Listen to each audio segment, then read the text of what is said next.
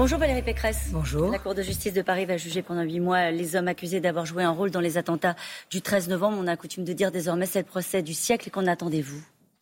D'abord, euh, il y a un avant et un après 13 novembre. Parce que le 13 novembre a endeuillé la France et bouleversé les Français. Et les victimes ont été choisies pas au hasard. Elles n'ont pas été choisies au hasard. On a voulu tuer la fête, on a voulu tuer notre mode de vie. C'est une guerre de civilisation que les terroristes mène avec ces attentats du Bataclan du 13 Donc novembre. vous attendez quoi de la justice?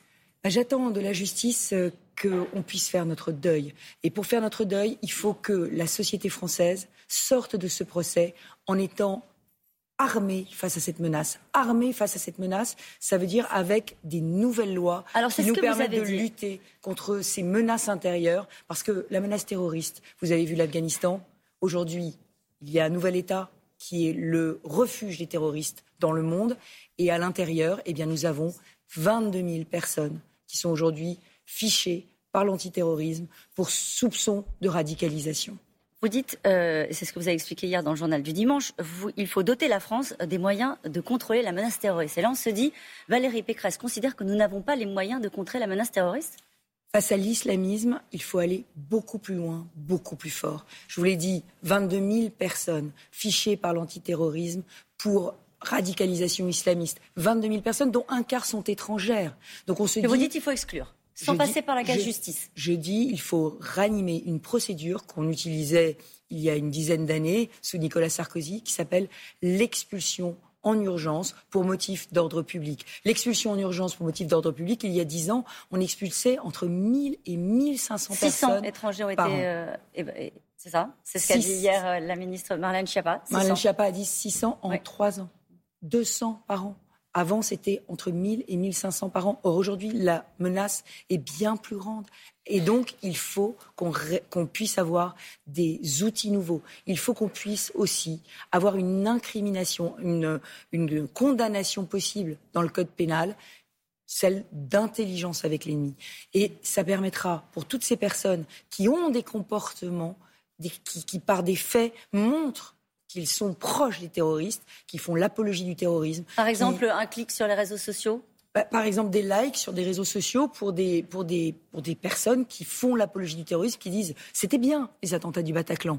Bah, quand on dit Et c'était bien, ben, on, on a une, on met une incrimination dans le code pénal, un nouveau délit, un nouveau crime qui s'appelle intelligence avec l'ennemi. Ce crime, il qui existait, débouche sur une il existait pendant la guerre. Vous savez, pendant la guerre, quand on était la guerre d'Algérie, quand on était avec l'ennemi à l'époque, c'était incrimination, intelligence avec l'ennemi. Eh bien, il faudrait que cette intelligence avec l'ennemi, ça puisse se faire pour l'ennemi terroriste, parce que c'est une guerre qui nous livre contre nous, et il faut qu'on soit armé pour cette guerre. Vous dites, vous allez assez loin, contrainte de, euh, la contrainte de porter le voile doit faire l'objet d'une pénalisation. Ça veut dire quoi? Par exemple, pour des mineurs à qui on dit il faut que tu portes le voile quand l'autorité euh, vient, euh, et la contrainte, comme vous le dites, vient euh, des parents. Comment est-ce que l'on met en place concrètement cette disposition? Ce qui se passe aujourd'hui, c'est que nous avons des femmes à qui on impose le port du voile. Le voile, ce n'est pas un vêtement comme les autres.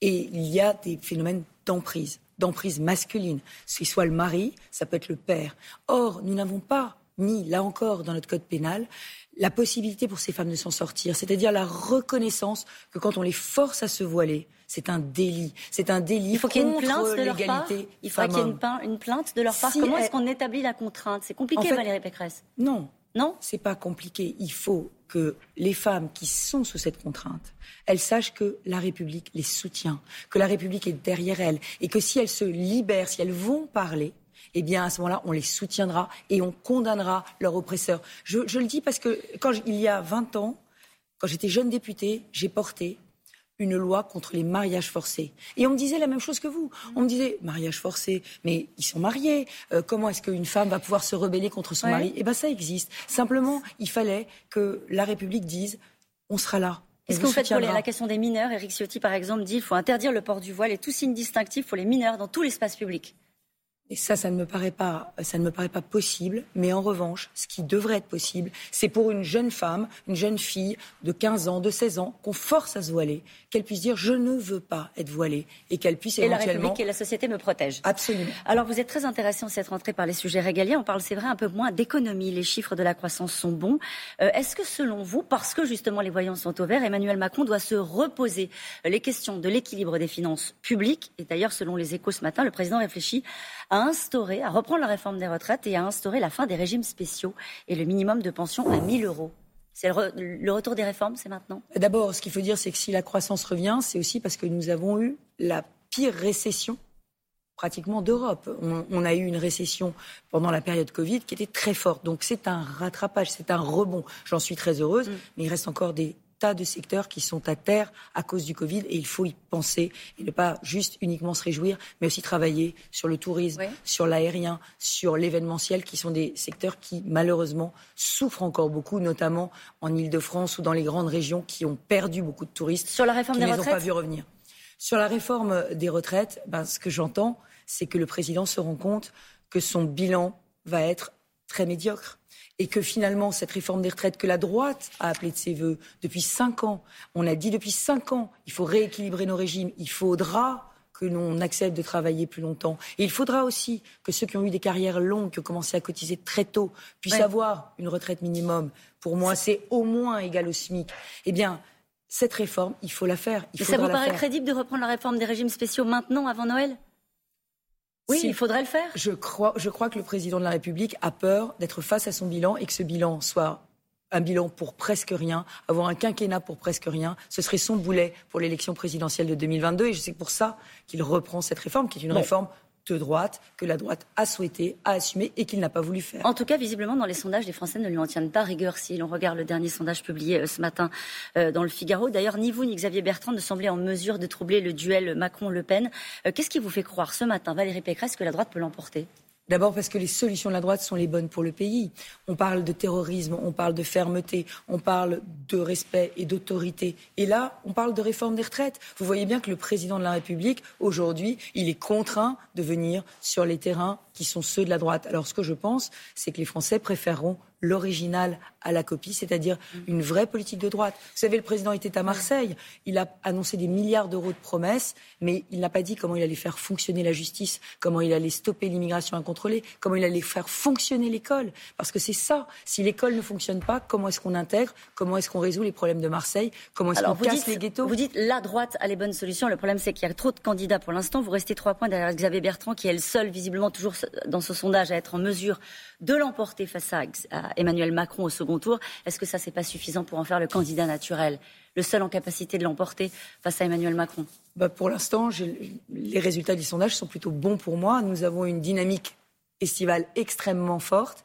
Et euh, dans ce sondage, ce que vous voyez dans ce sondage, bah, dans ce sondage qui, que vous la citez, dynamique. Dans ce sondage que vous citez, je suis effectivement à touche-touche avec Emmanuel Macron, ce qui prouve que la France a besoin et attend une droite forte, une droite puissante, qui assume ses solutions. Euh, Xavier Bertrand a été hué au Parc Floral par les jeunes, euh, les Républicains. Vous y étiez?